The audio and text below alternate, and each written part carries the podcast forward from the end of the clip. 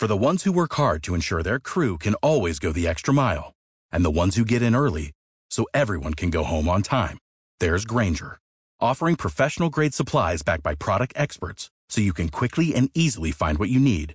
Plus, you can count on access to a committed team ready to go the extra mile for you. Call, clickgranger.com, or just stop by. Grainger, for the ones who get it done.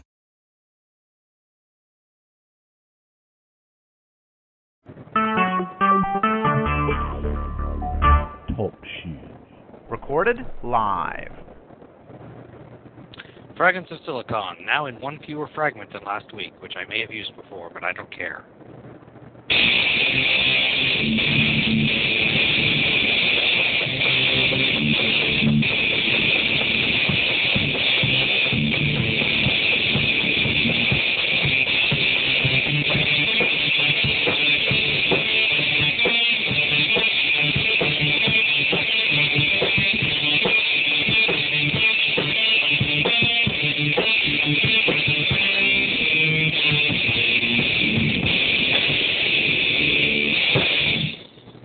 All right, welcome to another episode of Fragments of Silicon. Um, joining me as always are Galix, Hello. Teddy Fan, You know, it helps if you don't give your sound guy a heart attack in pre-show. and Ogre. No, I will do that. Anyway, uh, so our guest uh, is in transit right now, so we have some time to fill. So let's do some news. All right, uh, let's start with Galix. no news, straight to the top. Oh well, on on the way home from the game store tonight, it turned out that it had started snowing kind of while I was there, and it was too warm for it to actually be sticking. But that was not fun to be driving home in. Uh, yeah, don't you just love Uh, this spring snow weather? yeah. Um. I just picked up uh, the Baldur's Gate Siege of Dragonspear DLC, um, partially because I'm hoping to be able to play it to help with the review we're going to do next week, and partly out of spite. Um, I didn't know you liked D&D. uh, I've never seen really? this before. Yeah, I, I, I'm actually not that familiar with Dungeons and Dragons as such, but Pathfinder is closely related. So, yeah. and uh, other than that, I've been playing Hyrule Warriors Legends, which is uh, fun, but uh, there's a ton of stuff to unlock over again because I am amazed at how much more content this 3DS game has than the Wii U version did. Huh. How much more content? Well, first off, I'm surprised that it has all of the content from the Wii U version except for challenge mode, which I never liked. It already it comes with the like five chal- five adventure mode maps Mm-hmm. from the from the from the Wii U version, including all the DLC, and they have rearranged where you get stuff. Like the first two challenge maps don't have any level three weapons in them because they have the level ones and most of the level twos of the uh, weapons for all the characters that did, that you got in DLC on the Wii U version and just got all of them at once. Right. Uh, so stuff is slower to unlock that way. And then there is one new DLC adventure map already, and then there are four more adventure maps coming with DLC, And That's quite a bit, actually. which will be coming to the Wii U version too. I no, actually, I'm not sure the maps are. I think maybe just the characters are coming to the Wii U, but we'll see about that. I couldn't say offhand. So yeah, it's got a lot of stuff in it, and it's going to take for freaking. I think thankfully the level cap is lower on this, but that also means you do less damage at cap. So who knows? I'm not even all the way through the story mode again. So, Hmm. but I do have uh like Toon Link and Skull Kid and Linkle unlocked, so that's nice. Oh. Hey guys, I'm here. hey. Oh, good. Hello. Yeah, how you doing? I'm doing very good. Sorry for the delay. Oh, that's fine, that's fine. We were just running through the news. Yeah, so, uh, anyway, if you bear with us. You got what you were saying?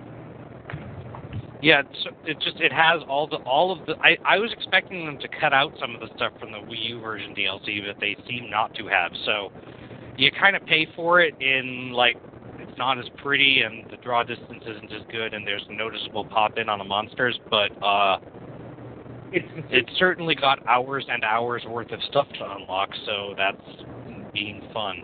it's the 3DS. I mean, what, Yes. what could you expect? Uh-huh. Yeah. All right. Uh, Other than that, uh, haven't had that in, that eventful of a week, so well, have you next.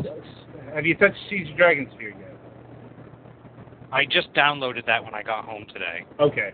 Uh, all right. More on that later. Uh, Hopefully, I will later. Yeah. yeah. Anyway, Ogre, uh, you're up. Uh, let's see here. We just finished up Ocarina of Time. Got that completely done with. Yeah. That was pretty much what to be expected, so. Right. Uh, yeah, Naka. I, I actually talked to Naka a bit about it yesterday. He said he he liked it, but he just preferred the console version because he prefers console. Yeah, the the transition between portable and console is kind of weird, but Yeah, especially this one because it doesn't have the uh, enhanced features that Majora's Mask 3D has. yeah. And uh, let's see. So we got to move on to our next project here soon enough, which should be fun. Yeah, are you doing another? Are you doing a couple of short ones as you usually do? Uh, we'll see. Yeah. May have something in mind. Right. Uh, this is kind of a lot on our plate all of a sudden. Uh, That's what you do when you got ideas. well, yeah, Anyway, yeah. uh, let's see here. I've been playing through Earthbound a lot like uh, lately, and I'm starting to see the charm in the whole thing. I'm like, I I hope Earthbound is next because it, your your rantings have been amusing to me. like you guys haven't heard them in like our writers' room, but I yeah, I think I think the Mr. Saturn thing kind of takes me aback a bit, just in that whole like what the fuck kind of moment. uh, like, They have a very interesting font. yeah, I don't know. It's, yeah. Well, and yeah, then there's just all these weird, lovable, lovable, he says with large quotation marks, of uh, the classical RPG elements that just piss me right off.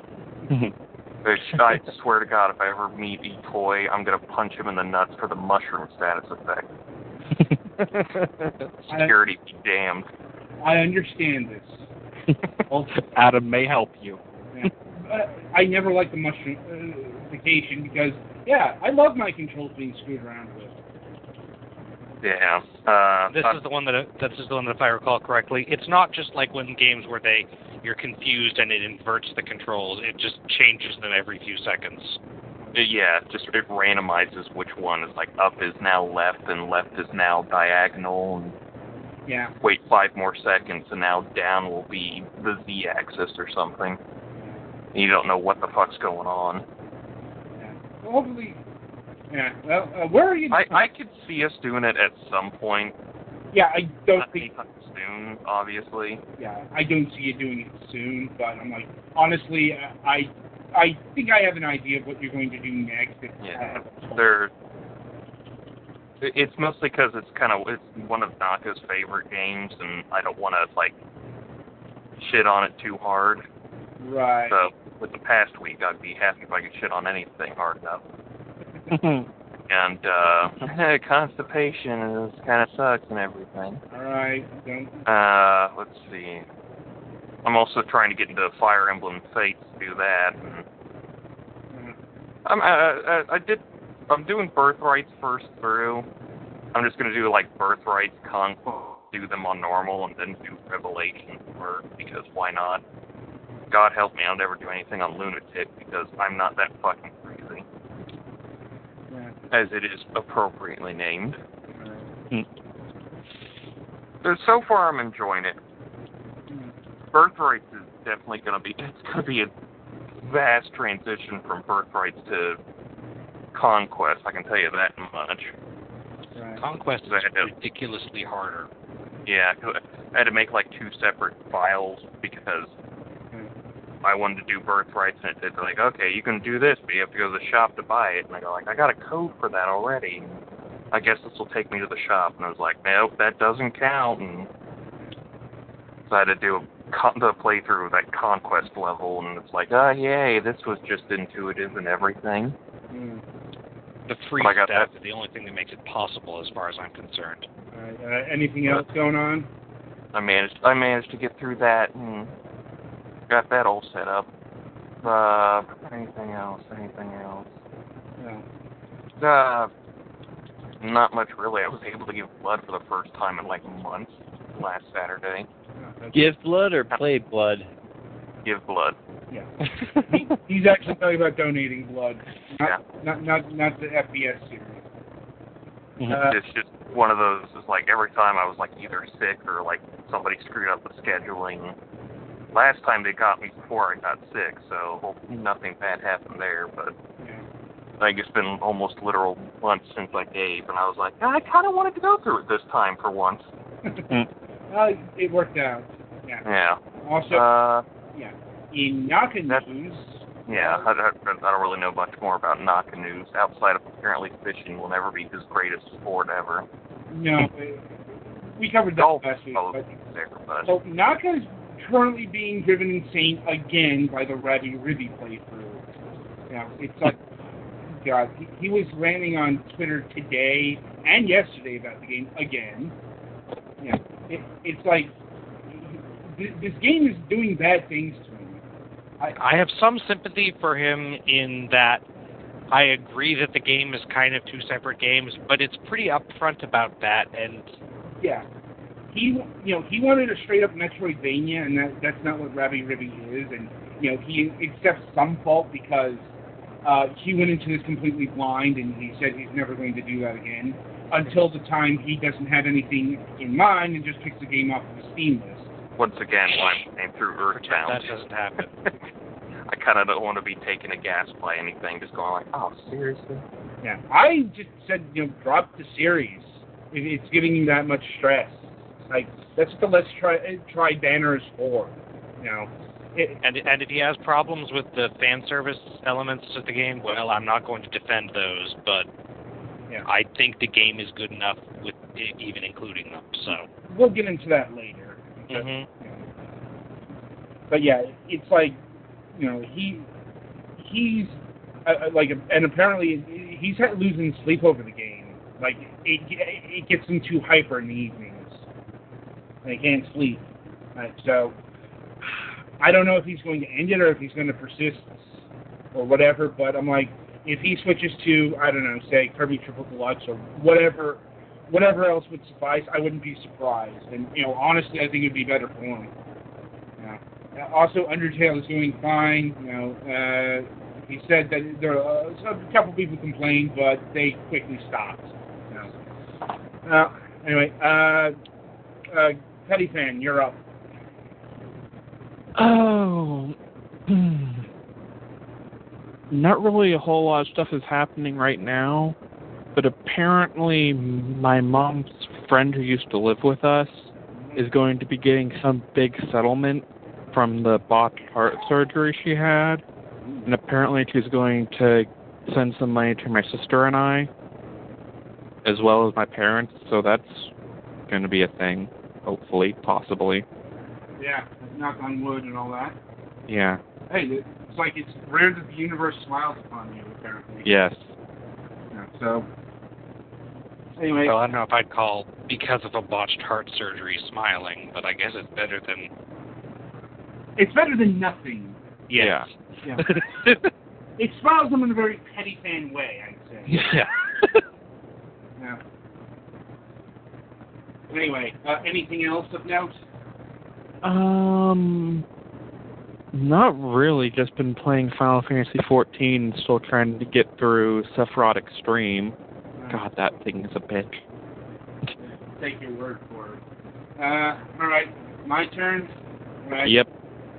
All right, um, not a whole lot new to report. Uh, still planning on taking my mom to to, uh, to the uh, local Indian restaurant on Sunday. Not her actual birthday, but she's got a lot of.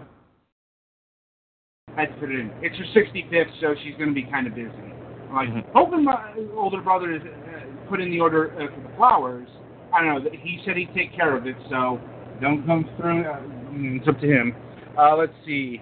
Uh, personally, I have been really busy with uh, Baldur's Gate Siege of Dragonspear uh, on multiple fronts because, well, we got to discuss the whole controversy thing now. You know, it's like, yeah, a lovely uh, thing for Bioshock planned this week, but no, the the internet decided to get stupid again.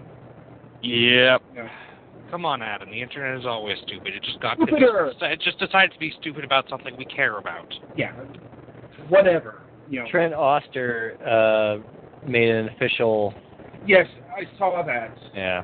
I, I've been kind of concerned because I know the writer, you know, the the, the person who's been in the crosshair. So, you know, you know, it's good that they're standing by her. You know.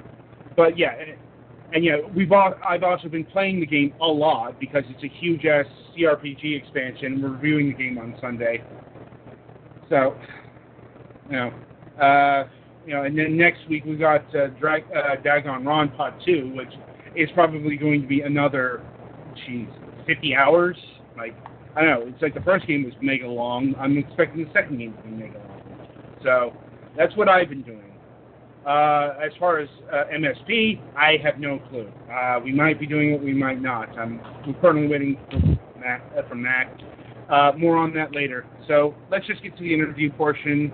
Uh, uh, once again, we welcome uh, Stephen Kick of Nightdive Studios. I'm sure our audience is very familiar with you at this point. How could they not be?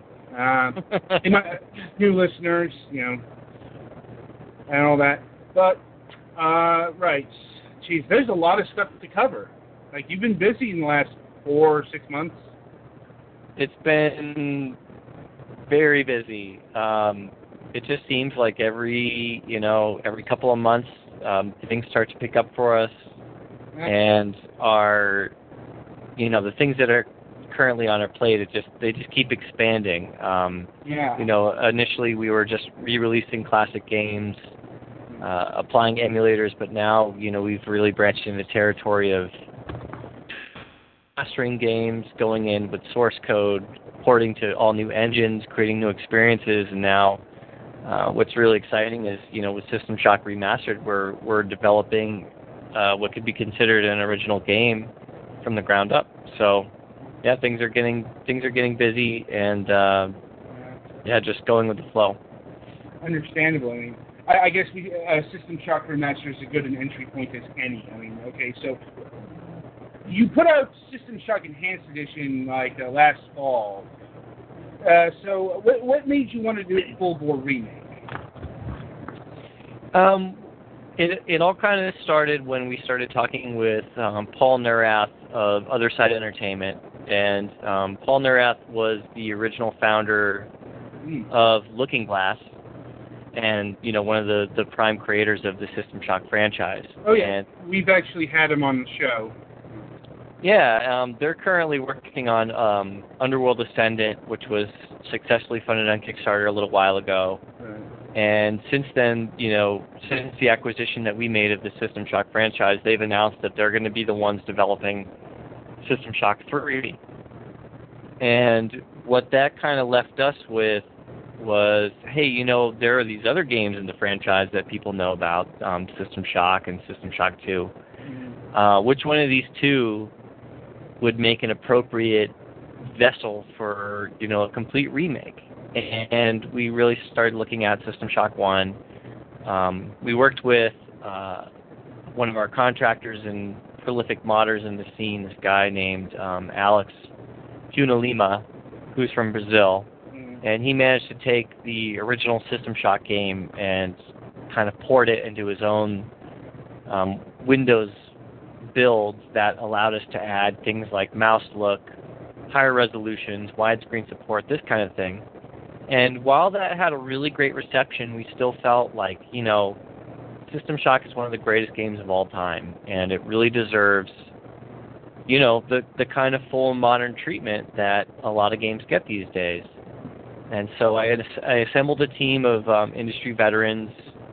Um, we have been working very, very hard over the last couple of months, and uh, the Monday that GDC began, we released our pre-alpha mm. video demo on YouTube. And in a matter of days, we had like 500,000 views. and um, it's steadily growing. But the reception that we received was was just amazing, Yeah. and so that's kind of led us onto our next kind of path, which is, you know, we're going to develop this thing um, all the way. We're going to completely remake it, all new assets, and um, yeah, it's it's very exciting. No doubt, no doubt. I mean, I saw the reaction to the, the video, and like, uh, people are, are still kind of blown away that this is a thing that's happening, considering you know where System Shock was before you got your hands on it. Yeah, it's. I mean, I think that anybody who's a System Shock fan or even a Bioshock fan, as a you know, from a proxy, they're just they're in this situation where they're like, wow, we never would have imagined that this would have happened. Let alone, you know, the original creators would be creating the sequel that we've all kind of secretly wanted all these years. And um, so they're like, everybody's going to get their dose of of shock pretty soon. Um, the, the the progress on the demo is just going exceedingly well. Um, we're going to be premiering um, a Kickstarter campaign in the near future with some stuff that is really going to appeal to um, just the fans and the, the people that love this stuff. So.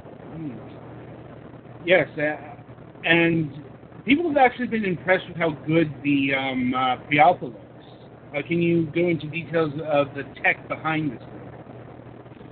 Yeah, so um, I I owe pretty much all of it to the personnel that's on board. Um, we've got an insanely talented team. Um, basically, our team consists of, of people that have worked on things like um, Sony Online Entertainment's PlanetSide 2, uh, Bethesda's Skyrim, Fallout 3, Fallout 4, Star Trek Online, um, some of the latest and greatest stuff from the Tomb Raider franchise. Um, we've got Rob Waters, who was the original concept artist for the original System Shock, who did the work on, you know, the Freedom Force games, um, Bioshock, Bioshock 2, Bioshock Infinite, uh, and he's been able to really kind of create, um, you know, this artistic style that we've been able to gravitate towards and really been able to um, create with the tools that we have. And I, you know, I honestly think that's a major part of it is that, you know, it's all brand new, but it just it just screams shock. It's got the the it's got the pedigree it's got the original vision behind it, and um, what we were able to do with the Unity en- engine is is definitely very impressive. Yeah, Um, yeah. I, I've heard people uh, exclaim shock, if you will, over this being a Unity game. There's definitely been, um, like for instance, when we were at GDC and we were showing our demo around, um, you know, I I didn't preface it with anything. I would approach, you know, whoever I was talking to and be like, hey, you should check this out. And they'd watch it and they'd go, wow, what engine are you using? Are you using Unreal Engine or are you using Crytek? And I'd be like, no, no, no, we're we're actually using Unity. And you know, their jaw would, you know, kind of hit the floor and be like, how did you made, you know, how did you manage this from this engine? And to be honest, I don't think that Unity gets the fair treatment it deserves. It's a very robust engine. There's a lot of features in it that are um, just as powerful, if not more so, than Unreal or Crytek. It just requires a little more expertise to get that result out of it. Mm-hmm. And because of the team that we've assembled, we've been able to really kind of push the limits of what the engine can do. And um, I got to say, like the pre-alpha demo, I'd say two or three days after that, you know, our lock-in for that content, we had something that was easily 10 times better than that to show, which we, you know, have kept behind closed doors at the moment, but I think everybody that sees it is going to be even more impressed when uh, when we decide to reveal that content. Oh, indeed. Like we actually know, uh, a good deal about Unity because, well, we have a lot of developers who work with Unity. Hell, just yesterday we were talking to a dev who's doing a really big project in Unity. You know, and, and Unity does get a bad rap, but that, that's mainly because, you know, it's very easy to use and it's got pre-formed assets and you know we've we've talked about asset flippers and the like on the show before and it's just you know people blame the tools instead of the tool makers. Yeah, but that Yeah. doesn't mean it. That doesn't mean it's not a very versatile system. So True, but you know, I mean, if even if you look at our comments on our YouTube page, or um, you know, for that particular video, people are going, "Why are you using Unity?" And it's like, well, look at it. Is this not the quality level that you know that that is you know you're not going to be satisfied with this? Like, I don't understand what more we could do with any other engine Uh, that uh, you know would would appease these people. But I think it it really boils down to you know it is it's freely available to everybody. It's free to use. Anybody can develop stuff on this, and just the vast majority of things that have been are you know they're indie. They they they don't have that. Um, you know they don't have that standard to to live up to and um hopefully what we're doing is going to bring this you know this whole thing to light. Like you know unity isn't so bad. Um you put some professionals and some industry veterans behind it and you're going to get you know the AAA kind of uh look that that's you know it's going to be required so. Yeah, believe me, I can name a number of games that were made in Unity, both 2D and 3D, that are pretty amazing, from Grow Home to Teslagrad and so on and so forth. Uh, it's like people who bash Unity just aren't seeing the, the games that are really pushing the game, the engine to its limits. But, uh, so, uh, let's talk a bit more about the team. Uh, How many people are working on the remastered uh, System Shock here? We have a really small team. Um, it fluctuates between, I'd say, anywhere between six and ten people. Um, but what's really great about it is that um, everybody that's involved is extremely talented, highly agile, um, incredibly motivated, and not only that, but they're a fan of the of the series and a fan of the franchise. And so uh, we've been able to accomplish an incredible amount um, with a very small team in just a short amount of time. And um, one of the reasons that we've been able to do that is because uh, we use this tool to extract some of the original level geometry and all the sprites and assets from System Shock 1 Right. directly into Unity. So we've got the entire blueprint of the game already in the engine, Mhm. and all we have to do is is rebuild it as we see fit. And um, it's saved us a lot of time and a lot of energy and um, a lot of money. And so we're able to have a very small team and, and, and tackle a project of this scale. Right.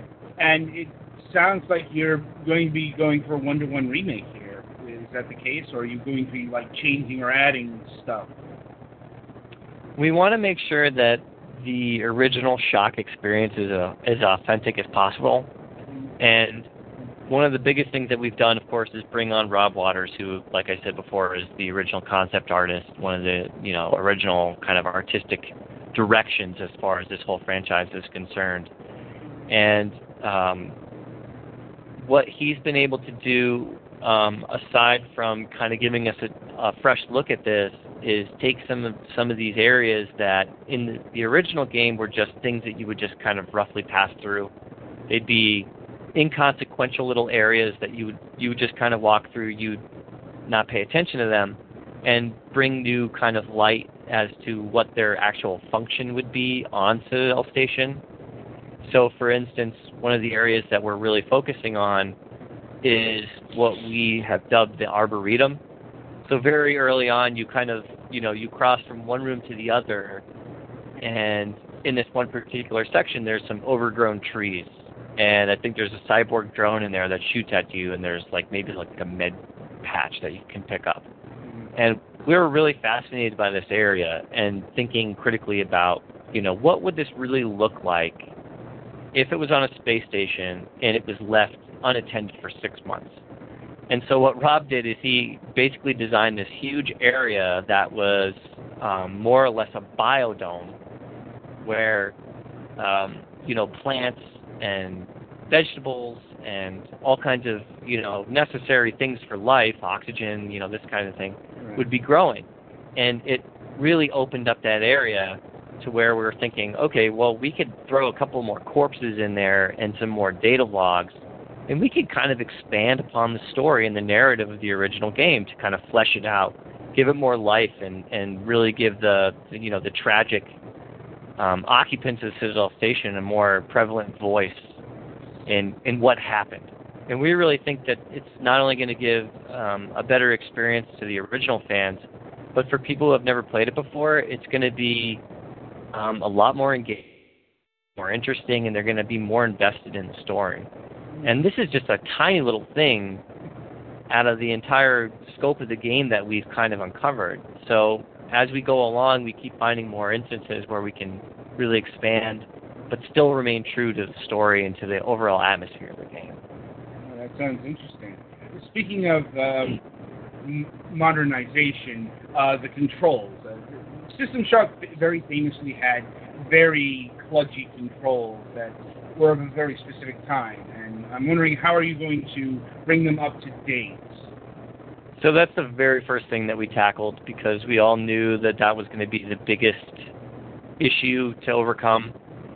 And um, right now we've got kind of like a hybrid system. It's a little bit mixed between, like, let's say something like um, Bioshock, where it's traditional first person controls. Right. Um, there's nothing that's going to get in the way of you just experiencing the world where uh, it's been, you know, accessible in any other type of game like this. But it's got um, a pretty robust inventory system, similar to System Shock 2, but without like the inventory Tetris.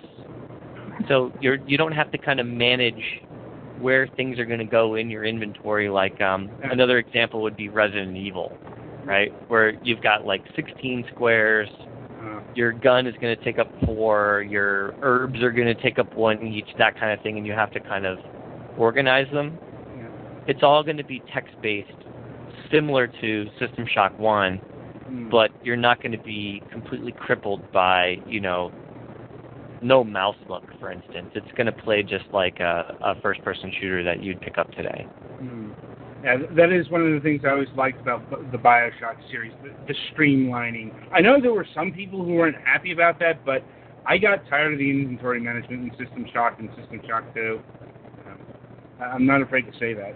But, uh, right, so uh, what's the feedback been like from uh, the audience? Have they been, you know, I know they've been generally positive, but has there been any, like, concerns over, you know, ch- you're changing it and therefore the game's ruined and all that stuff?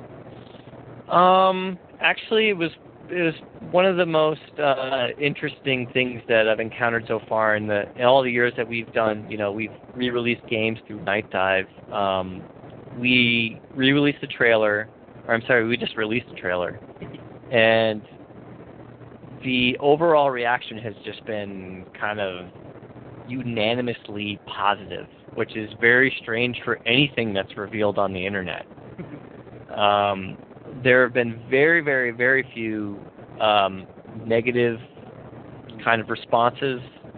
Um, and those that we have received have been a result of people being, once again, kind of un, uh, unpleased or displeased that we're using Unity, Mm, which is, you know, unfounded as far as I'm concerned. Yeah. And then the other major complaint has been the absence of the original System Shock music, Mm, which I'm not sure if you're familiar with, but it's very high energy, high tempo, Yeah. kind of electronic um, music that you know we we didn't make the change lightly, but we just didn't feel like it represented the tone of the game accurately.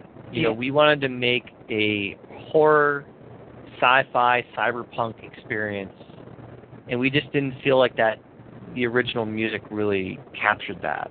You know, Um, that's been our major. That's been our major uh, feedback that we've gotten. There have been a lot of people going, "Where's the awesome trippy music that I like to dance to?" You know, or that I like to listen to while I'm, you know, hacking or destroying mutants or whatever. And we're like, well, you know, we didn't we didn't really uh, think it kind of fit in. So that's it's been a it's been a big thing of contention. no doubt. But I, I'm honestly, I'm on your side. I always thought like um, you know, System Shock and System Shock Two had some you know very ill-fitting tracks. Like the one that really sticks out is Medsci One from System Shock Two. It's very adrenaline pumping, but I'm like, that's not really what System Shock's supposed to be going for. So, I I guess, well, if it makes them feel any better, you know, the original games are out there with the original music, so that's not being taken away.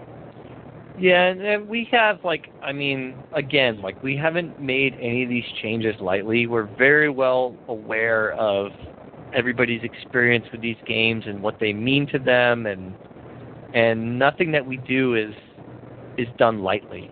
Right. Um, so we've, you know, based on the feedback that we've received, I mean, there's there's talks internally about, you know, maybe you know when we do this Kickstarter project or we launch this campaign, maybe we should do a stretch goal, you know, where if we meet it, you'll be able to literally switch out the soundtrack that we originally designed for like a remastered reimagined version of the original where you've got those, you know, high beat per minute kind of you know, electronic cyberpunky kind of music and um that way we'd be able to satisfy both crowds.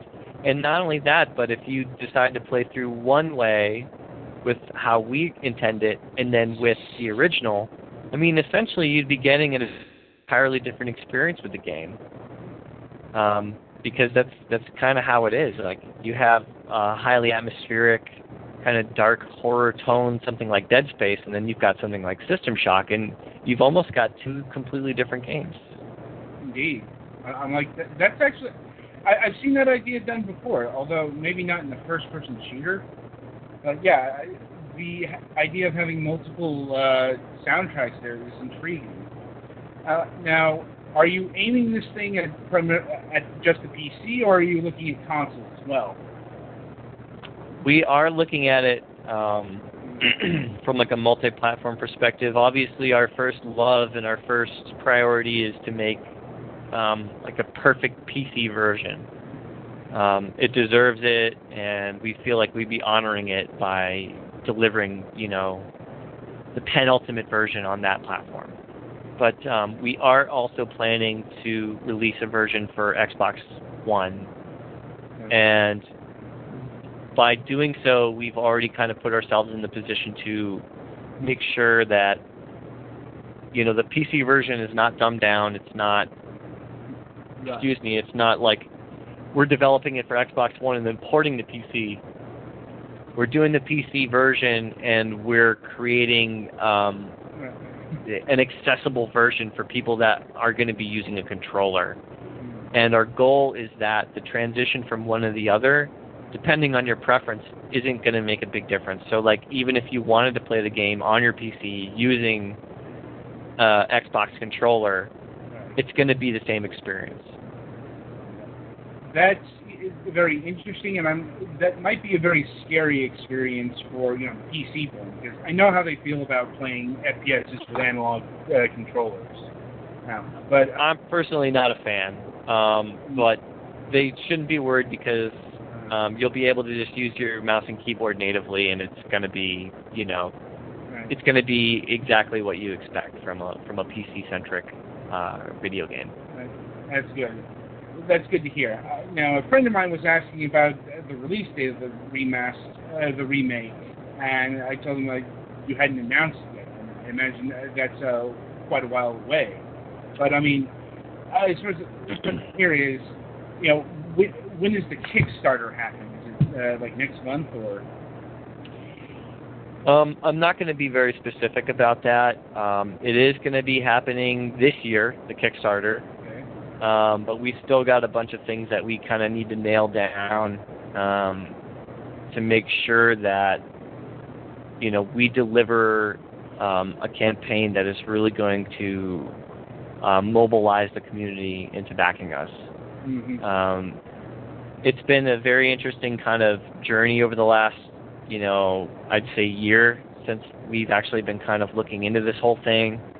And we've been spending a lot of time looking at other campaigns. We've been watching and following the news with um, campaigns that have failed, uh, campaigns that have been successful, but then, you know, six months to a years later have just kind of fallen out and just failed anyways Right. and um, we're we're just trying to reach the Kickstarter community in a way that says, you know, we're professionals. We've have you know we have an established studio for um, four years now.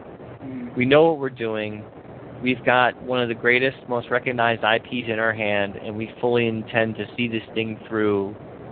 Um, you know, no matter what. Right. And um, because of all the you know the the other Kickstarter campaigns that have been uh, successful but then have have failed midway through, we know that there is consumer doubt in just crowdfunding in general, and um, so we're we're really spending the extra time necessary to kind of quell those fears, um, answer the questions, and be very um, thorough in our approach to all this because you know, if we're going to do this, we need their, we need everybody's help. We need as much help as we can get to do it financially. Um, but we just got to make sure that you know when somebody puts their money down, they feel, um, you know, they feel they feel good about their decision. They they they they're going to have trust in us, and um, we're we're going to honor that trust. Yeah. Well, I'm glad you're taking it so seriously. Yeah, it's like there are Kickstarters out there, looking at you, Mighty Number Nine, that have just burned through all the goodwill and then some. I'm still kind of pissed. Yeah, once again, looking at you, Mighty Number Nine. I still personally have hopes for Mighty Number Nine as a game, but Yeah, not really as a franchise. yeah you, you can't tell me that they've handled that well. No. It's, it's it's been very disappointing for us, honestly, because you know when we started considering this stuff, um, you know I don't I don't think that the reputation of Kickstarter as a platform for developing games like this had been quite tarnished, as bad as it has been recently. And um, you know I've backed a lot of games. Um, I've been very very fortunate to see all the games that I've backed come to fruition. Um, but I know that is not the case for you know millions of other people. Right. And um, all you know, all I can say is that I've got a deep-rooted love for the franchise, um, for video games in general. I mean, this is my life. right. Um, I love the idea of crowdfunding, and this being our first campaign, we want to make sure that we do it right and that we don't leave any kind of doubt um, from anyone who visits the page. We want everybody that sees it to go, "Holy shit, this is the greatest thing ever." There's no way that I can let any of the you know the past bullshit that's occurred to to you know hamper my decision. Um, oh my God, these awards, they really thought these things through. They've got them, you know, all the logistics figured out. There's no way that this could possibly fail. Uh, we want to have that uh, solidity in our campaign, you know, through our presentation and through the, the diligence and the research and the development that we've gone through for every step of the way. And uh, again, I wish I could be more specific about what we've got planned, but I know that you guys specifically are going to be uh, just blown away by, by what we've got uh, coming up. I'm rather interested in seeing that. And we'll probably have you on the show around the time of the Kickstarter anyway. So- I'll do, yeah, just invite me now. I say yes. Okay, yeah. I mean, we can make that happen. Anyway, moving along here. Um, I'm not sure how much you can talk about System Shock 3, uh, like, or uh, at this point, but I, uh, I am interested in how the dynamic is working. Um, is OtherSide doing everything, or are you working in conjunction with them? Um, pretty much the way that we've established, um, you know, System Shock 3 is that it's this is OtherSide's baby. Um, it's a lot of the original team. Um, this is something that we felt really good about, um, kind of giving to them and giving back in a way. And uh, they're they're going through all the right steps so far. From what we can see, they've brought in all the right personnel. They've got um, all the right talent to deliver what I think we're all going to, um, you know, expect and and receive eventually. Um, we had a really great opportunity at GDC this year where we met with um, we met with Paul Neurath, uh, we met with Warren Spector, we met with Austin Grossman, who was one of the original designers, and um, man, it's just it's so exciting to see all those guys back together. You can just tell, like when they're in the same room, you know, behind the scenes, behind their their eyes, uh, they're the gears are turning, and they're already you know amping up and they're and they're getting ready to unleash something great on uh, on us um, in terms of you know System Shock 3 and um, all I can say is I'm I'm just as excited as everybody else, and uh, we're gonna let them do what they do best. That sounds good. I mean, I've been excited for the project ever since I saw Warren Spector announcing that he was going to be a part of this project. I, you know, it, it has to be there has to be something there because Warren Spector was actually retired uh, and was doing academic work until the, the announcement. Yeah, and you know it. You know what the guys told him another side had to have been good too to pull him out of that spot. So. uh, like I said, I, I'm cautiously optimistic at this point. Right, but yeah, System Shock's not the only thing you've got going on. Uh, uh, so uh, Turok uh, has the uh, remaster of the first Turok, Turok game been doing well? It has. It's been doing incredibly well. And um, honestly, the the response has been again, it's been overwhelmingly good. Um, we have a very passionate fan base of, of people who played the game on N64 when it came out, and uh, even more who have played the game on PC, uh, you know, at the same time.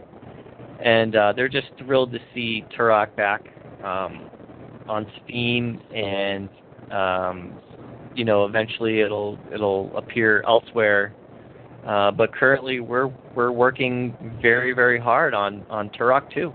Right.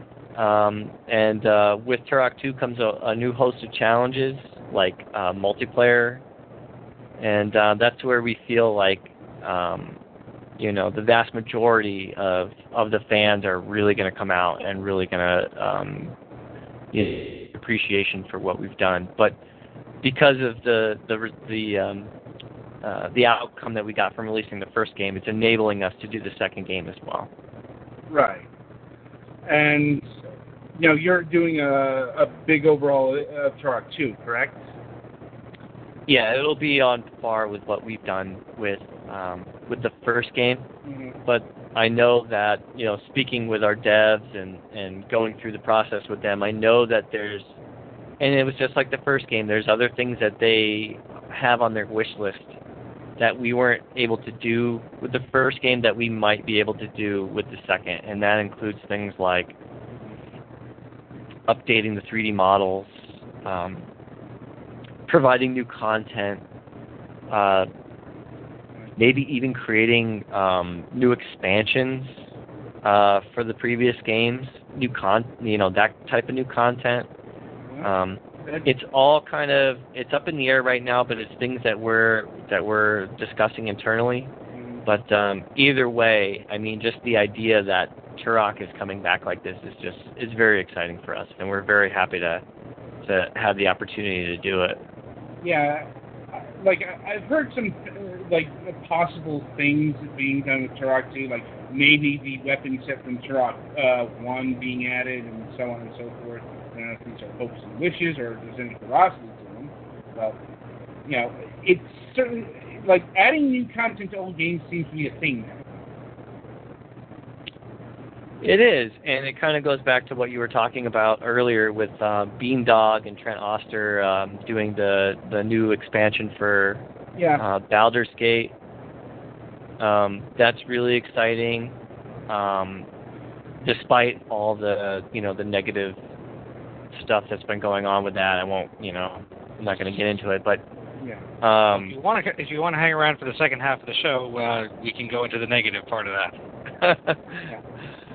yeah, I'm not, I'm not ready to weigh in on that just yet. Um, but um, I will say that you know the new content for old games is something that um, is really cool because you know we spent all this time and all this effort creating, you know, just for instance, uh, Turok in a brand new um, proprietary engine, and we've got a level editor that we built, and we have all these tools, and it's like, you know, we're in this position where we could create, you know, brand new, like essentially a brand new expansion pack for the game. Um, and it would be really fun for everybody involved. And I'm sure that everybody would love to to, to experience new Turok missions. Um, so that's that's potentially something that we could do. Another thing that that is totally possible as well is you know going back to the System Shock remaster, we're rebuilding the entire game from scratch. So what's to stop us, for instance, for adding in, you know, maybe a new level to Citadel Station and um, including, you know, the dialogue uh, options and and things from uh, maybe not dialogue options, but maybe like the logs and things from System Shock 2 that'll kind of bridge the two stories together. You know, that type of thing. Um, the way that I equate it is is what Half-Life did with Blue Shift and Opposing Force. You know, what if after we did System Shock Remastered, we came up with a brand new expansion that you played the the role of a Citadel um, employee, and you got to see what happened from their eyes, that type of thing. Right. And I, I suppose you could do a crossover. Maybe you know I've had a lot of people message me on Twitter and um, and uh, Facebook and even send me personal emails saying, hey, you know, you should do this thing where in System Shock you allude to Rapture or Elizabeth from Bioshock Infinite, or you should try to like make these connections between the franchises, you know. And you know what? I find all that really interesting. I just, you know, I don't know how possible that would be, but I I love the idea. Mm, no doubt, no doubt. Well, that was kind of one of the conceits of Bioshock Infinite, if I remember. Mm-hmm. The, the whole multi-dimensional whatever they were going for there. Yeah, and and coincidentally, um, one of our guys was going through the code of, or I forget how this happened. Uh, don't quote me on this. One of our guys went through Bioshock Infinite, and they found in some unused files um, what appeared to be a 3D model of a space station that looked very, very familiar to uh, the Citadel space station in System Shock. So it's just one of those odd little coincidences that we, you know, that happen. Indeed. Uh, and getting back to Turok uh, to uh, well, the first one that is coming to the Xbox One. I think that got announced recently. Um, I'm not going to say anything more about that right now. Uh, uh, besides what you know was posted on Twitter. But uh, yeah, that's, that's about as much as I can say. okay, uh, duly noted. Uh, and getting back to Turok 2, uh, has the multiplayer proven to be a challenge in getting uh, up to snuff in the modern age? Uh, well, we've brought on some very specific personnel to help us with that. Mm-hmm. Um, I'm not sure. I, I'm not sure if I would call it a challenge, uh, but you know, this day and age, there have been not as many uh, multiplayer experiences focused on just you know pure deathmatch. Um, you know, when I was growing up, it was like Doom deathmatch, Duke deathmatch, Quake deathmatch, uh, Unreal Tournament deathmatch. But now it's you know the game types are so varied and are so different that um, it'll be interesting to see if that type of thing resonates with fans um, outside of the Turok scope. Hmm. So, you know, of course, we're going to have the original modes from the second game. Um, but, you know, maybe we'll add something new um, that, you know, wasn't originally there. Maybe it'll be like a capture the flag or, Mm-hmm. you know, we'll expand to some degree. Like, I mean, even uh, the new iteration of Doom that's coming out has a really cool um, way to just mix things up, and that's by um, the the demon tokens Right. where you know you instead of like double damage or quad damage or invincibility, you get to turn into a demon uh, for a temporary amount of time. You know that kind of thing. Mm-hmm. Um, so yeah, we'll see. I mean, as far as like your what you what you asked, I don't think that there's any issues currently involved. It's just a matter of getting everything to work um, cooperatively with uh, modern network code. Right. And I don't know if you can put a like a release date or a price on the game yet, but would that be close or far away? Um, yeah, I can't like announce any dates or anything like that. Um, Turok 2 is a lot bigger than Turok 1. Mm-hmm. Um, it's a lot more work on our end, and then you know the whole multiplayer aspect of it is gonna you know add on a considerable amount of time. All I can say is don't expect anything in the very new, very near future, but we are working on it. It will come out uh, when it's ready. Kind of figured. I remember you uh, like uh, last time, or maybe the time before, mentioning that the game was a lot bigger in scope. It was a lot more sophisticated in its engine and all that stuff. I remember that. I remember Turok 2 being a pretty big leap forward from Turok 1 uh, back in the day. Yeah, and we're we're realizing that too. We knew it, but um, Mm-hmm. you know, we had the extreme fortune of getting access to the source code for both games. Right. And um, you know, the difference between one and two is is pretty big. And uh, let's see. If Turok 2 does well, do you still envision yourself uh, like maybe bringing over Rage Wars and Turok 3 and maybe even Turok 2008 to the modern age? um, we've had discussions about it. Um, currently, we're not um, we're not scheduled to develop anything beyond Turok 2. Um, but again, you know, the the reaction and the and just the feedback that we've gotten from all the fans suggests that it would probably be in our best interest to do so. Uh, to to do a remaster of uh, Turok 3 and Turok Rage Wars, and then um, as far as Turok 2008, we have been approached with, I guess, an opportunity that would suggest doing that for that particular game, but um, I can't really get into that much more than than uh, than that. Hmm. But it's it's possible. Let me put it that way. Fair enough. Fair enough. Like, you know, always difficult to talk about stuff that you can't talk about. Uh, right. So moving along here. Speaking, uh, Power Slave. Any new news out of uh, that project? there is no new news. Okay. Uh, yeah. Uh, let's see. Uh, Titan- uh, that Titanic Adventure Out of Time game. Are you still uh, working on that, or? Uh, yes, it. I mean, it's again. I think the last time we spoke, I said you know it's proving to be very difficult, and there's some issues with it that uh, have made it not ready for you know wide. Uh, but it is still being kind of tinkered with.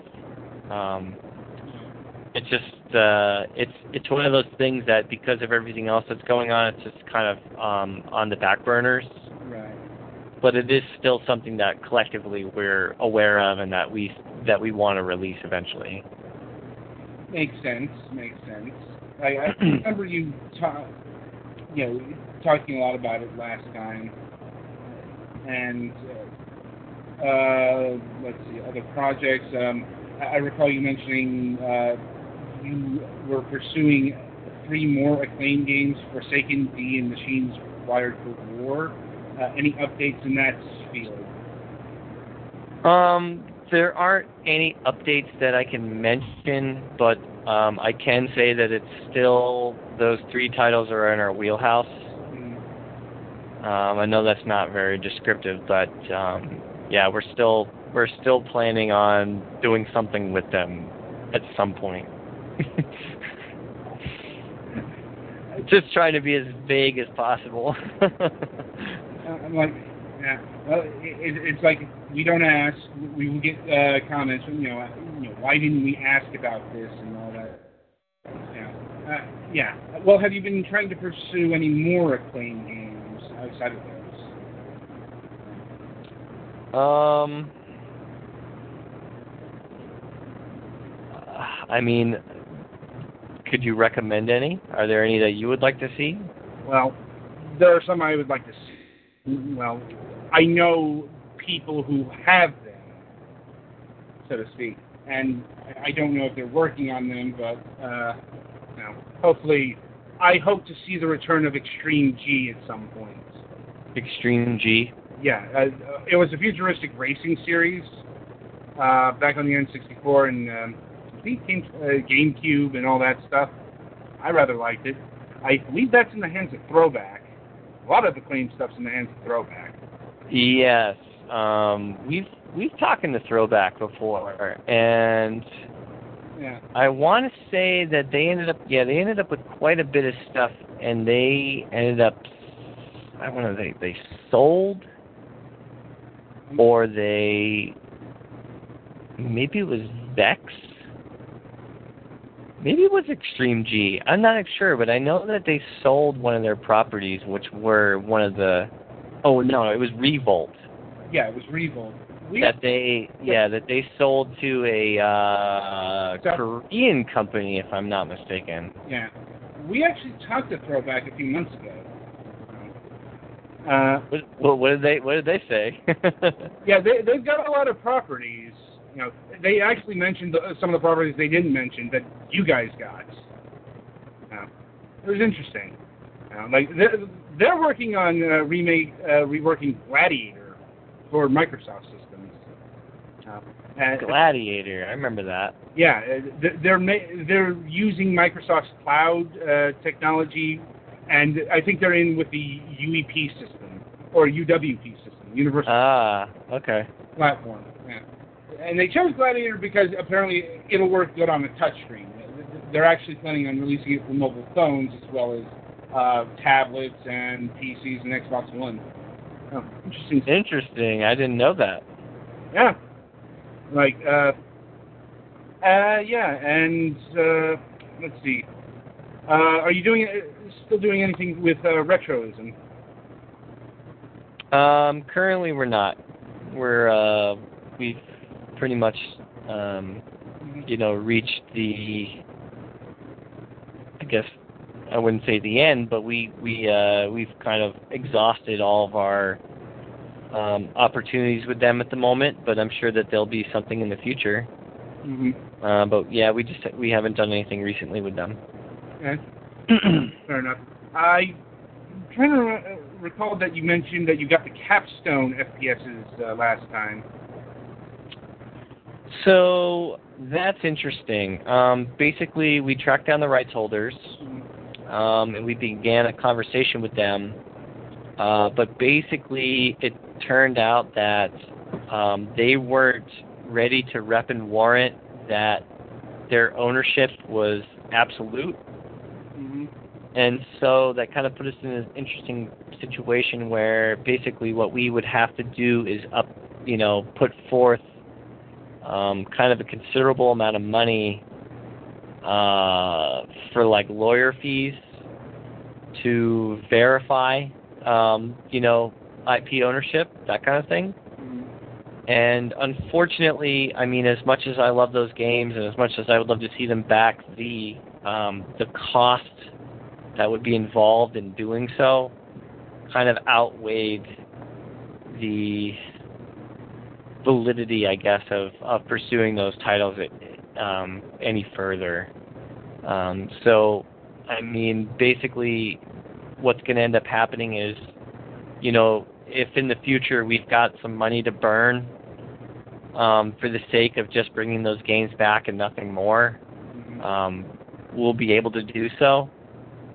Um, but until then, we can't really justify the costs involved in in uh, bringing those back, and uh, it's it's it's probably the most unfortunate part about this business because, um, you know, as just a lover of the medium and um, somebody who continually wants to you know see it progress further and further.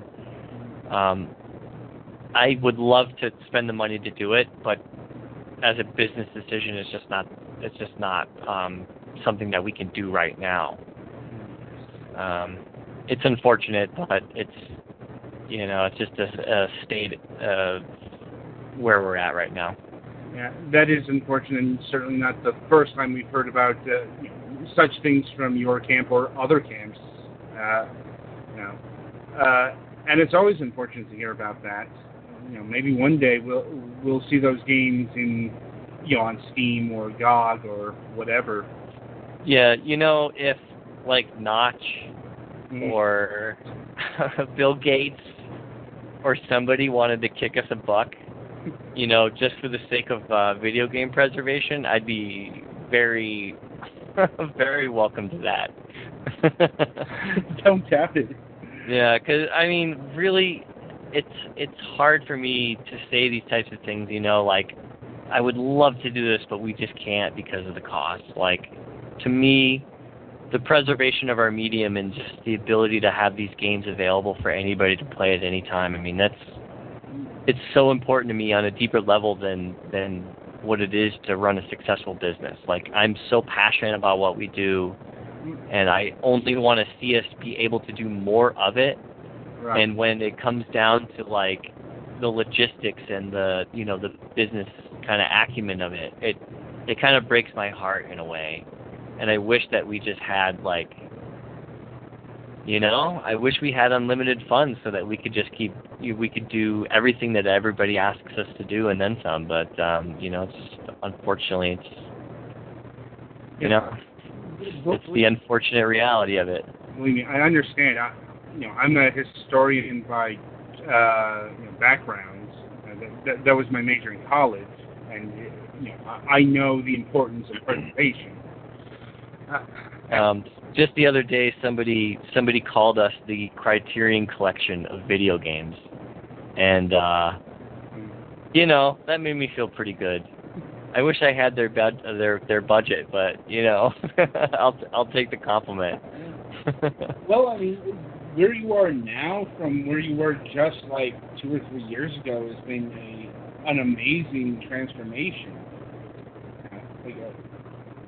Uh, uh, it's amazing. It's a, it's it truly is, and it kind of um, it blows me away every day that um, that I kind of come to terms with it. You know, I think that this November it'll be our our fourth year in business, and I think that anybody who was there at the very beginning and said, you know, you you know, what are you doing? Like, you can't make a successful business out of this kind of thing. I think you know would be pleased to see where we are now, and um, you know, the fact that we're working on Turok and System Shock, and we've got so many great things, you know, down the line coming out. I, you know, I just I just couldn't be happier.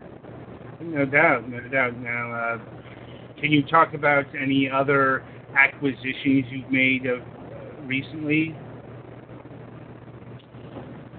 Um, there's been some stuff like in the works that I'm I've been actively pursuing for a very long time. Um, I mean, I won't mention anything specifically, but I'll just tell you, like, you know, some of the games on my wish list, what they are, and you know, you can make your own. Um, uh, you know, you can decide on your, on on your own what that means. But man, I would love to see Blade Runner come back. Um, I'd love to see the Discworld franchise come back, Discworld Noir, uh, Discworld One and Two. I'd love to see. Um, I'd love to see Doom 64 be playable again. Right. Um, there's just so many games. I get, I get um, I'd probably say at, at this rate, it's probably at least like three to five emails a week with people requesting specific titles, and mm-hmm. they just go into an Excel document, and it's just it's going to be this never-ending quest. Yeah, I know the people who recommended stuff to us to pass along to you. Of course, the interviews, and yeah, th- th- there's always old games out there that are lost, forgotten, or just otherwise unpreserved. They, you know, or otherwise being, uh, how do I put this, mishandled. Like, you know, there there are some companies out there who I could name that haven't handled their properties the best that they could, and Some of them actually been on the show, and you know, it's like I'm not saying better hands would be more appropriate, but I'm like, we could do with less alone in the dark illuminations. and, and for the record, we Yeah. actually had a Atari show a couple of uh, months ago. That was an interesting experience. yeah, yeah. Um, who did you speak with? Uh, Matt Labunka, do you, do you know who he is? Labu- uh, Labuka? Like, he, he's the pro- he was the project manager on Roller Coaster Tycoon World, right? I think we Ah, okay. And I think we talked. Uh, I can't remember the other guy right now. He's like the vice president. It was the most corporate interview we've ever had on the show. Was his name Todd? I think it was. Todd Shallbetter? Yeah, I think that was guy. And him? Okay. Yeah, Atari is a strange beast. Uh, uh, Um, you know, um, I will tell you this: that you can thank Nightdive mhm. that they released uh, Shadow of the Comet and Prisoner of Ice. really. You can thank them. You can thank us for that. Yeah. Um, even though we had absolutely nothing to do with it, Right. but you you could thank us for that one. Um, Do that. uh, yeah. So there's there's this thing that we've you know we've come to the realization of um, having talked to just about everybody in the industry about just about all the games that everybody would like to see. Um, when it comes to a game that is in the library of um, you know a major major corporate entity, Mhm. um, to them, when they have something of value in their, you know, let's say their closet or their treasure chest or whatever, and it's not released, they have an IP that's there. Um, basically, at that point, they can say it's worth X amount. But as soon as that game comes out and it has a retail price attached to it, that's what it's worth. And so sometimes, it's, you know, for these larger companies, it's just a smarter kind of business move to keep them tucked away. They can assign any value to them that they want. Don't worry. I distinctly recall Atari uh, emphasizing the value of their back catalog. Like, Exactly. Um, but you know, one of the things that they've done is that they've, you know, they've they've released that back catalog. yeah, Um, they've gone into the depths. They've they've pretty much exploited every last little thing that they could uh, to make money. And uh, you know, one of those things was Shadow of the Comet and Prisoner of Ice. But um, you know that that puts them in an, in another interesting situation where you know the the reviews that are coming out for Roller Coaster Tycoon World and and their failed attempt at doing a an asteroids MMO, you know, might come back to kind of haunt them because um, you know they don't have things in their back catalog that are worth anything anymore because they've already kind of exploited their um, you know their value over the last couple of years. And um, you know, one of those things, or one of those titles. Um, specifically that I'd mention would be, you know, the Blood franchise. Um, they you know, touched that yet, but I'm like, I'm worried. I'm really worried that we're going to get Blood 3 by some random developer, and it's just, you know, another desecration of a classic. Um, yeah, I wouldn't be too concerned about that. Um, what I am concerned about is the fact that you know the game is available. Blood One and Blood Two are available on Steam, but there's nobody there to provide any kind of upkeep. And so Blood 2, you know, once Windows 8.1 came out or Windows 10 came out, it's it's unplayable. You can't play it anymore. Right. Um, Blood 1 has some very shoddy uh, DOSBox emulation attached to it that is not optimal. And so when anybody plays that, it's like, well, this sucks. You know, they're not going to give it the second, you know, that that attention that it deserves in terms of you know what it did for um, you know the industry back then. And so everybody's you know eventually going to get these really bad impressions of these old games because yeah. The love and attention that they need in order to survive and, and be appreciated these days. You know, one of the other huge examples of this is all the Star Wars games on Steam. Um, there's so many LucasArts titles that are just, you know, what I would personally consider to be masterpieces. And they, of all games, deserve to have, you know, somebody give them the time and energy and effort that they deserve to be, you know, playable, um, modernized so that they at least run on, you know, widescreen resolutions, like the bare minimum type things. And they just don't. So most most of them won't even run once you once you try to play them. And um, you know, GOG has done a very good job of, of providing the support, um, getting them to run. But for whatever reason, Disney decided not to use the GOG versions on Steam and instead just released, you know, the straight up, you know, original versions with maybe a couple of um, third party like hacks and cracks installed on them just to get them to run. And while the general user reviews are positive, people are are reviewing the game based on the memories that they had playing them because they go, you know, this is an amazing game, thumbs up, but this version doesn't work. Like, what does that say about, you know, about your content, about, you know, the acquisition that you made of the Star Wars IP? Yeah, I understand the video games aren't nearly as big as the action figures and, you know, the movies themselves, but this is an integral part of the franchise and what people I know, the video games were pretty big for a while. So were the books.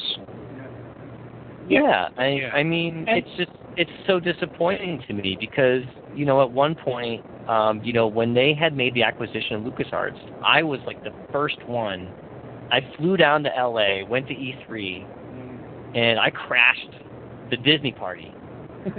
I like basically busted my way in. I talked I you know interrupted Bill Roper in the middle of a meeting and said, "Dude, who do I need to talk to in order to to work with you guys on re-releasing the LucasArts games?" And he pointed me over to the people, and I went and I talked to them, and I spilled my guts out, you know, in a very professional way. And I provided them with a document that basically had every single LucasArts title on it, all the issues that currently each title had with, you know, the current operating system at the time, what we would do for them for free to get them working, um, you know, to a state that we thought was, um, you know, desirable for people to enjoy. And they just they just kind of ignored us. And now we've got these like completely broken, unplayable port games on Steam where nobody can enjoy them anymore. And it's like what was the point of that? Like what what did you hope to achieve by doing this? Because not only are you kind of cannibalizing your own audience, you know, they're going to buy the game, but they're not going to recommend that anybody else do it. And nobody else is going to want to play these games in the future because they just won't run. So it's like you could have just had us do it. People would still be buying them. And ultimately, you know, when it comes down to Disney, you'd make more money in the future this way because, for one, you'd be able to play the damn thing. So, I mean, I'm sorry to kind of go off on this long rant. Um, No, no, that's fine. it's this is a this is a very very personal kind of subject and topic for me. You know, having grown up with a lot of these games, it's very disheartening to see these big corporations treat their properties this way. No, I, And um, you know, I'm I'm doing my best. I, I'm sure. Believe me, I'm certainly sympathetic, and it's not just with the LucasArts catalog. Disney has other games that are not treated well. A good example is Tron 2.0. Um, you know, I was playing Tron 2.0 on Windows 7, and then when I upgraded to uh, Windows 10, the game just flat out wouldn't work anymore. And Yep. you know, it's like you know, that, and I'm sure there's other games like that, or you know, they've re-released other you know Disney games like um, Tron Evolution and um, uh, Split Second that still has old DRM in it. Um, Yeah. Oh, I can honestly say too that you know we're we're guilty of this as well. mm, Um, there, you know, this isn't the case for those games, but with some of our games, um, we don't have access to source code. And when Microsoft makes a big change, like let's say from Windows 8.1 to Windows 10, sometimes there's nothing you can do. Um, something that wouldn't require, you know, tens of thousands of dollars to figure out. Right. And if, you know, the game that you had, you know, the lifetime sales of it was like $1,500, dollars Mhm. you're not going to spend, you're not going to invest that money uh, to get it working for like the four or five people that that buy it, um, you know, post launch, and that is a harsh reality of this. But again, like when it comes down to something like Star Wars or Tron or you know something of that nature, Mhm. I don't think there's a, a good excuse for it. No, no, there isn't. Like, th- th- there's no excuse that you know, say X-wing or uh, Tron 2.0 or any of those games should be unplayable on modern systems, considering their pedigree. Know, we're just fortunate that um, uh, Double Fine got their hands on the old adventure games. Yeah, You know, yeah. they've been doing a pretty bang up job with the remakes so far. Yeah, and you know what? I'm gonna I'm gonna switch gears here, but you know one of my favorite things to do is um, I like scour the internet for like really good deals on classic uh, big box games. and I got a I got a wicked deal uh, two nights ago. I got a box copy of uh, The Curse of Monkey Island Mhm. and uh, Escape from Monkey Island, complete and like mint condition for uh, fifty bucks. And I'm totally pumped on that. There's a group on Facebook that's dedicated to big box PC games called Big Box PC Games. I'm I'm in that group. yeah, I know some people who are in it. I keep meaning to join, but I'm not. I'm just not that big into collecting the big, the big box stuff. yeah, I'm I'm a part of that group, and I I post my uh, my acquisitions in there every once in a while. Yeah. Um, one of the other things, uh, I, another kind of off-topic thing, but one of the other things that I've been doing recently is I started a um, uh, a Nightdive Instagram, Mhm. and um, what I've been doing is um, I've got this massive collection of uh, like 1990s PC gaming magazine, like of every kind that you can imagine, and. Uh, once a week, I go into my collection and I pull a magazine out and I just scan the advertisements and I post them on Instagram. And um, it's been really, really fun doing that. There's been some some really good gems that have been popping up, but it kind of all falls into our preservation thing. You know, it's like this is what the marketing used to be like. You know, and we can laugh at that. Mhm. So oh yeah, I, I I I recently saw a lot of '90s advertising that uh, just doesn't hold up now. Like, then again, or it holds up better than ever. it, it's one or the other. It, it's well, like you know, people think gaming was a boys' club now. Well, you should see some of the '90s advertising, like the, the, the Sega Saturn Naked Woman ad comes to mind. You know, Mhm. just things like that. The things that wouldn't fly today for one reason or another. Yeah, and you know what? I mean, they belong in that time period, but um man, some of those things are so funny. Like I think one of my favorite um my favorite ads is for Conker's Bad Fur Day, Oh yeah.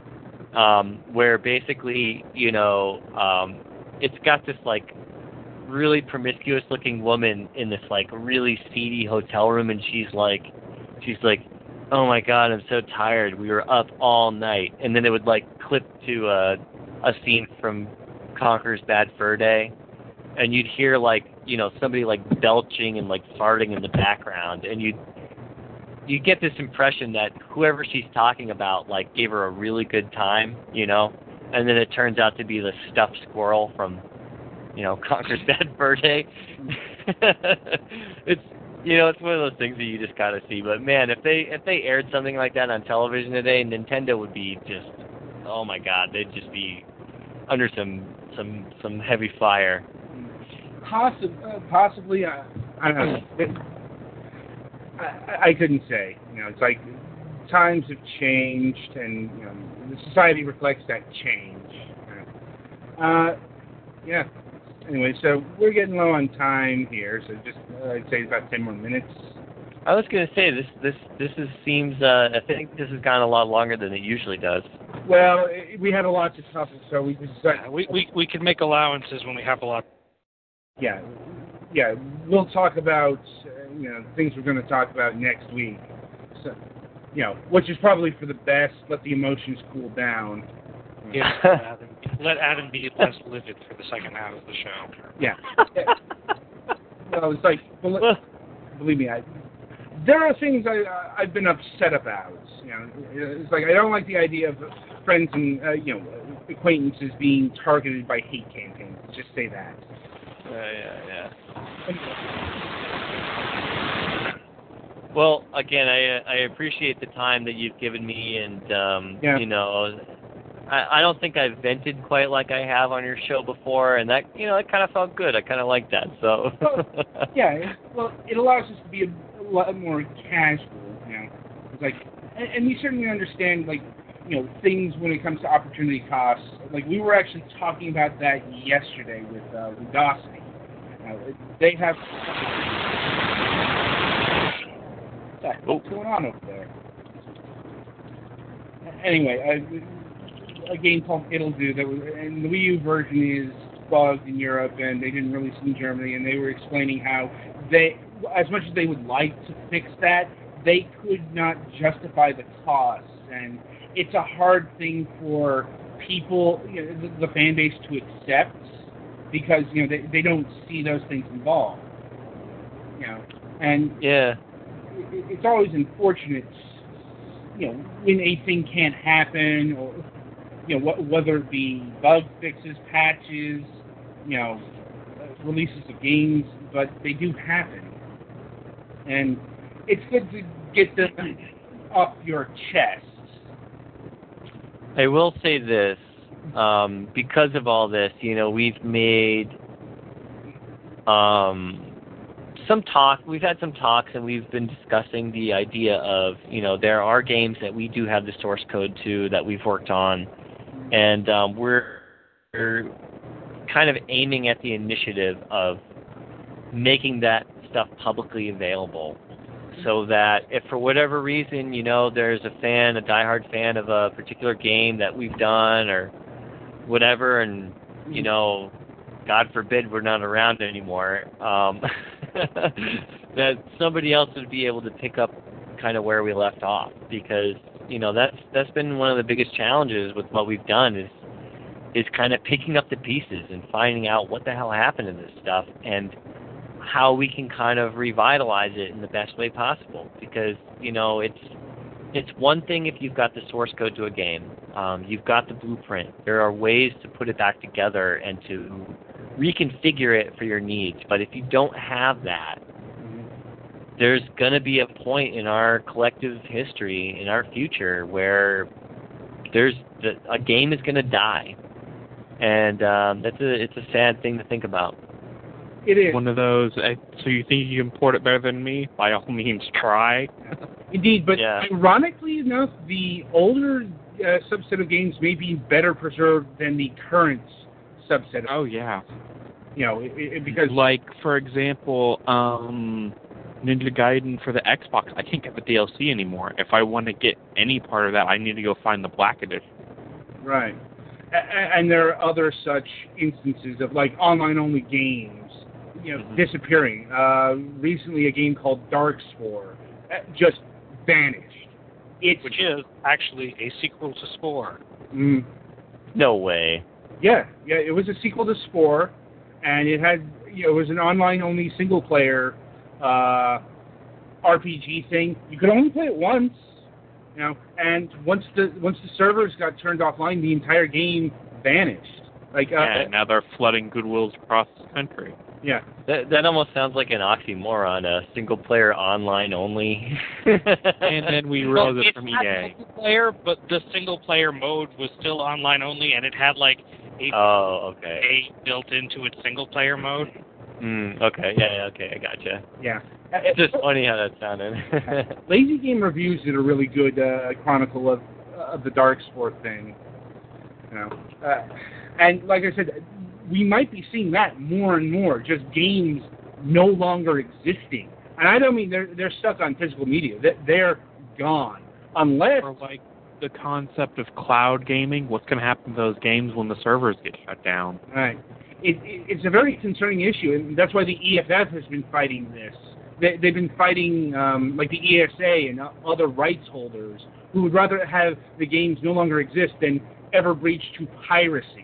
Sometimes piracy is the only way to save some of these games. Mm-hmm. I wish it wasn't the case, but you know, it's unfortunate.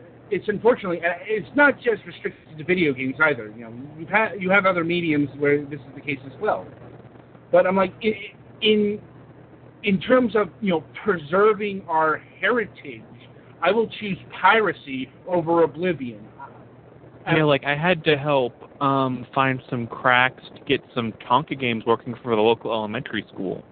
Uh, so, you know, I, I, I do hope we get better preservation methods out there so we don't have to rely on piracy. And I guess this is about where we'll end it for this session. You know, uh, Stephen, uh, thank you very, very much for coming out and, you know, uh, telling us what you've been doing, and we look forward to having you back on the program uh, when the Kickstarter's ready. Yeah, I'm going for a world record of being on your show, so hopefully there'll be many more times. Yeah. Well, you're up to five, although there are some, yes, you know, like Ross from Ghostlight's getting up there.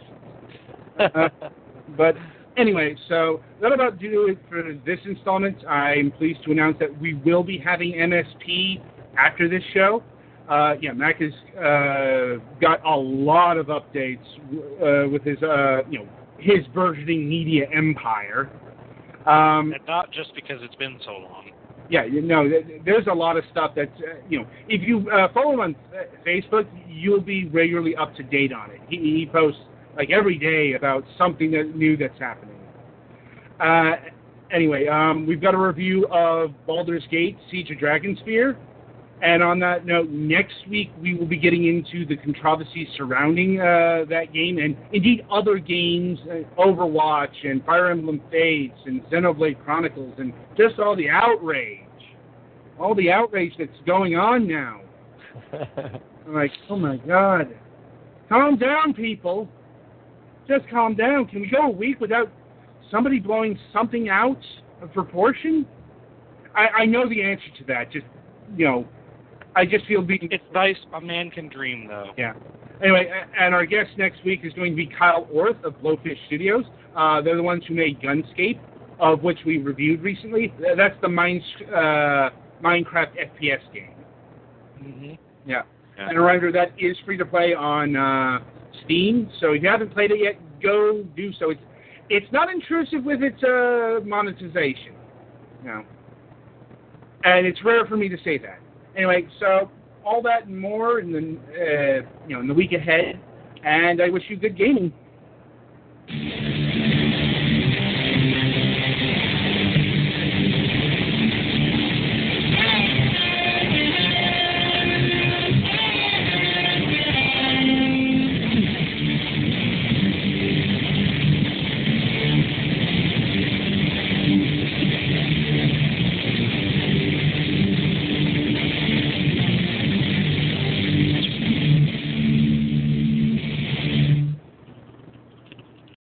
Hello, it is Ryan, and I was on a flight the other day playing one of my favorite social spin slot games on ChumbaCasino.com. I looked over the person sitting next to me, and you know what they were doing?